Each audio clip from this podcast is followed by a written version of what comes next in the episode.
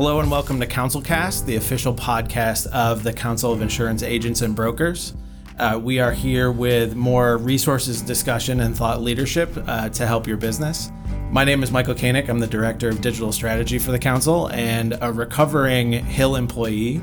And I'm hosting uh, the first of what I hope is many discussions with the Council's Government Affairs team, uh, talking about the issues that affect your business and what's going on here in DC. Uh, seated strangely to my left, we have. I'm Joel Wood, uh, Head of Government Affairs here at the CIAB. And to his left, you have Joel Kopperud. I'm Vice President of Government Affairs at the he's, Council. He's definitely to my left. and and the newest addition, Blair Bartlett, uh, to Government Affairs, also a recovering Hill employee. Blair had uh, four different uh, congressional offices on the Republican side. Uh, most recently, working for a member from uh, Staten Island and uh, has been a member of our team for several months, so we welcome this opportunity. Michael, you want us to just dive on in? Yeah, let's get started. I, I know we have some omnibus and some flood update stuff, so let's get yeah. I'm a, normally I would say you know where we stand on tax reform and health care is the most important stuff, and we want to talk about that very briefly. But uh, the the big uh, news of this week is. Uh, um, yet another omnibus uh, appropriations bill that uh, Congress is trying to uh, uh, get through uh, today, uh, which is Thursday. And, um, and there are repercussions, uh, particularly with respect to the National Flood Insurance Program. Uh, Chairman Jeb Hensarling of the House Financial Services Committee has been adamant uh, for many years that he demands actuarial soundness reforms to the program. He's not a particular fan of the program. He is retiring this year and um, and so he wants to, and it appears he's going to be successful in disengaging the uh, the NFIP extension, and we've had a number of these just in the past couple of years. Um, from the appropriations process. So, to extend the NFIP for on, only until the end of July, we and all the other major industry associations today signed a strong letter to everyone in the House of Representatives on this. Blair, do you want to elaborate on what you expect on the NFIP reforms? And the thought being that if they disengage this uh, with a July 31st deadline, that that will force the Senate. The House has passed a comprehensive reform, and we basically support it. And uh, but uh, there are it's been caught up, snagged in the Senate Banking Committee. Yeah, so that uh, reform package that the House sent over to the Senate was pretty much dead on arrival, which is why it has taken so long for the Senate to consider something because they feel that they have to start from scratch. And so the main focus, I think, for Senator Crapo from Idaho, who is chairman of the Senate Banking Committee, it has been his uh, regulatory reform bill. And and so now that that is getting you know getting moved on the hope is that we would get to flood but getting something done by july 31st in a, a, a few months away from election isn't likely so it's possible that it's going to be another few months reauthorization until the next spending bill which would be september 30th yeah this is kind of a terrible circumstance and yeah. I, I really don't see um, you know any significant movement towards where the House position is. Michael, you used to work for Senator Sherrod Brown, who's the ranking Democrat on the Senate Banking Committee. I was with him just day before yesterday, and he remains adamant that the surplus lines provisions that would make it easier for companies to uh, meet the NFIP criteria um, by uh, utilization of surplus lines products and, and an increasing private marketplace uh, is uh, something he thinks is going to lead to cherry picking and adverse selection. He's strongly opposed to it. Likewise, even there's some Republican opposition to that in the Senate Banking Committee. And so, as strongly as we disagree with Senator Brown's sentiment on that, uh, and as much as we want to see those private provisions move forward, I'm just at a loss to see how um, you know how this is all going to be reconciled in the next couple of months. But it's going to be a little bit of a saga. It won't be, and and I, I I hope that leadership on both sides in the Senate and the House wouldn't let a lapse occur during the middle of hurricane season. Okay.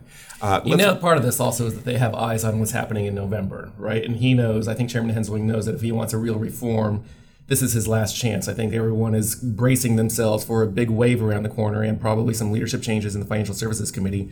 Regardless, there's going to be leadership changes on both sides of the aisle. But if Jeb really wants to have a heavy hand in reforming the National Flood Insurance Program, this is his last stand. Yeah. If they just kick the can, if they attached it, if he, uh, successfully, which is what we want to the omnibus, that's his last. This is his last shot at actually reforming the program. And if if they don't reform the program before the election, and there is a wave, we're going to have Chairman Waters in leading the Financial Services Committee. Uh, and that's going to be. She's been fantastic on the flood insurance program. She's been great on terrorism insurance programs. Any federal program that boosts markets, she's always been on our side on this. Unfortunately, it's going to be. Oh. Well, that's true. You can't fight that. You can't fight that. But it is going to be an interesting dynamic next year, particularly since she's the loudest voice on impeachment.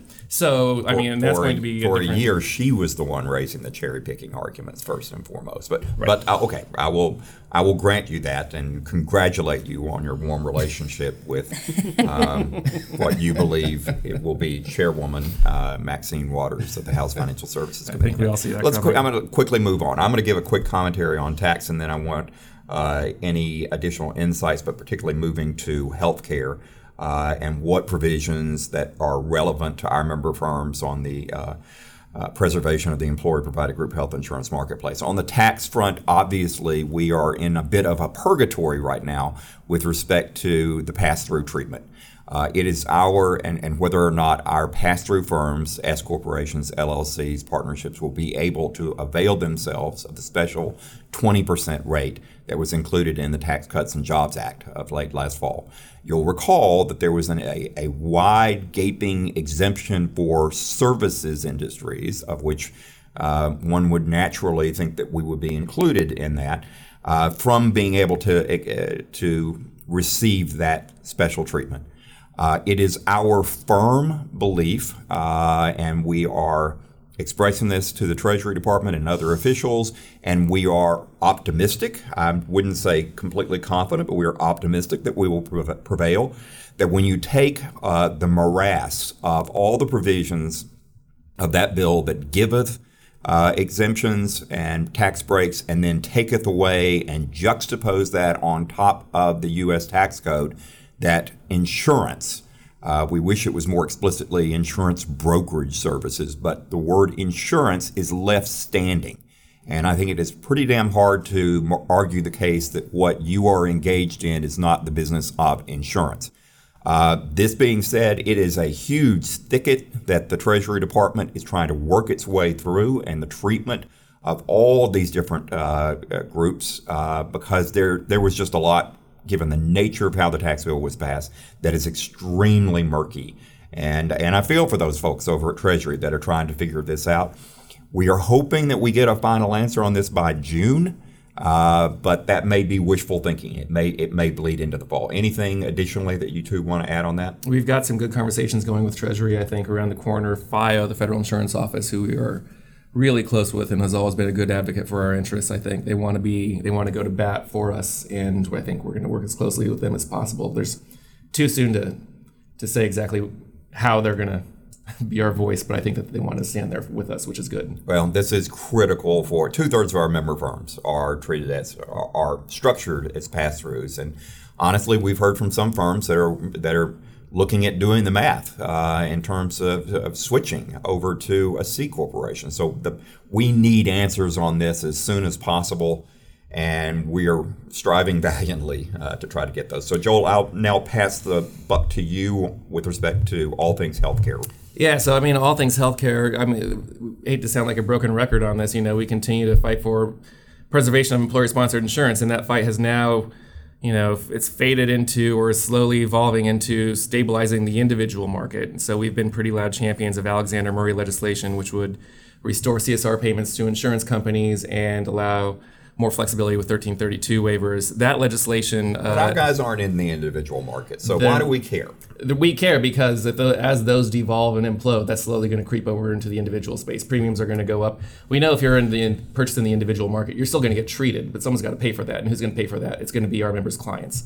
Uh, so that's the ultimate risk, and this is all happening with single payer, single payer, single payer on the horizon, with a potential big blue wave around the corner. And So as you're going to be celebrating on election night, if you get this wave that you're so confident about that is going to sweep Nancy Pelosi back into the speakership, Our, our, how, what are you the- going to say to our members about how we this is going to benefit them with respect to rolling back the tides? Right. of so this is the anxiety point. This should be the anxiety point of our industry. Anyone involved in the healthcare industry is is single payer, and you know Republicans have been in control. They they control every lever of government, up and down, from state legislatures all the way up to the presidency. This has been their number one issue to fix Obamacare, and they haven't done anything. They failed at everything. In fact, what they have been doing is they pulling out the linchpins in the individual market and making it even worse intentionally. So what we are doing, you know, we're working to try to just st- just just stabilize it. Do whatever. Right now, the legislation that's out there is just a band aid. No one thinks that's the solution, but we are supportive of the solution of of you know. So Alexander Murray, like I said, restores CSR payments, thirteen thirty. You know, more state flexibility. We need higher risk pools to allow catastrophic coverage. Uh, it doesn't look like that's going to get attached to the omnibus. It's, it's now complicated with abortion language uh, to get to get enough Republicans on the far right to get on board with this stabilization package. They are adamant that no federal funding is going to go to a plan that also covers abortions. Even though Hyde language specifically says no federal funding can cover abortions, they're taking it to an extreme, saying no plan can access these dollars, even if they separately provide abortion, abortion. And that's a non-starter I might, for. I might argue that that's not extreme. But Well, okay, well, well, so Patty Murray and a lot of the Democratic champions that would otherwise see this to the finish line, it's a non-starter. But I, so, do, I do think, though, that we are at, there's a little bit of a cliff here, and that uh, Leader McConnell guaranteed Senator Susan Collins that her stabilization legislation for uh, the cost sharing subsidies and the reinsurance was going to be enacted. Um, gonna be voted and on, it, it was going to be voted on, and uh, and that that can happen in the Senate.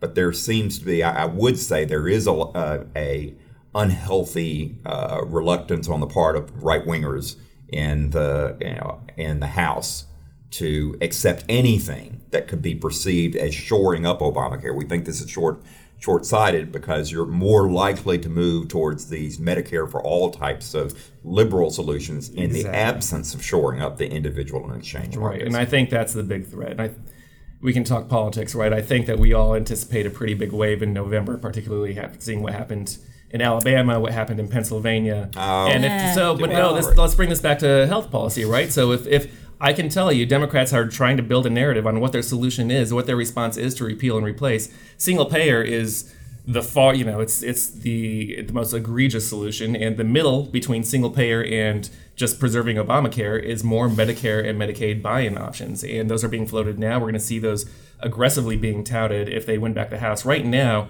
more than half of the House Democratic caucus is signed on board with single payer for all which the federal government says it would cost $32 trillion to taxpayers. That's double the size of the federal revenue right now.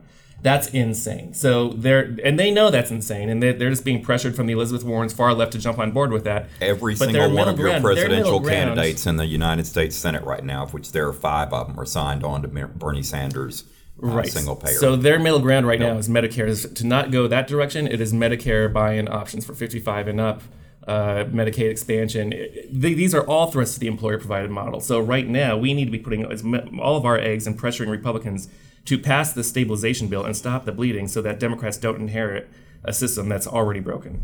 Uh, with that, uh, I will I will note that when Joel talks about the Democratic caucus, and I think about this election, I'm reminded of the late great Mo Udall, who ran for the Democratic caucus chair in the early 1970s. He went to all of his colleagues; they all assured him that he was they were going to vote for him, and on secret ballot, he lost by one vote. His quote that day was, "Today I learned the difference between a caucus and a cactus. With a cactus, the pricks are on the outside." So, Michael, you want to? Well, I just I, I didn't want to let you guys go without addressing the fact that uh, it's been a crazy week uh, on top of other crazy weeks. We had a Democrat uh, win narrowly. It looks like in a, a district that President Trump won by 20 points two years ago. Uh, we had the Secretary of State fired via tweet 14 months into the administration. Is the there any insights and we also, from DC and we wanna also had a cover sur- and we also had an independent survey by Axios that came out that said that if the elections were today, five Democratic senators would lose their seats to a Republican.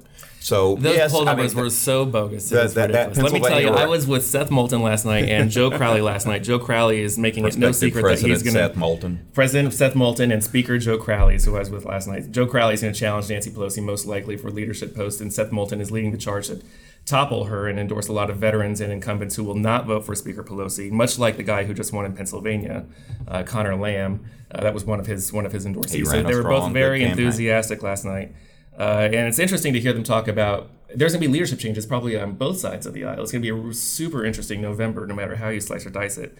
Uh, but the theory goes now for Nancy Pelosi's fate is if there's a five or six seat majority for Democrats, she probably won't stand because there's already six to 10 Democrats that are committed to voting against her.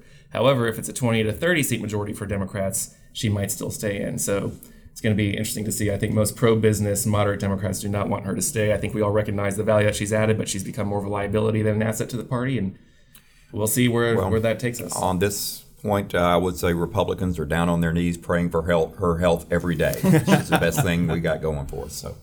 Well, thank you, Joel, Joel, and Blair, for joining us. Um, again, I hope this is the first in a series of government affairs updates we have from this team uh, to help you guys with your businesses and, and what you've got going on uh, in your hometowns. Uh, if you have any questions for us, uh, you can find us at www.ciab.com uh, or you can reach out to us on Twitter at the CIAB. Thanks, everybody, and see you next time. Thank you.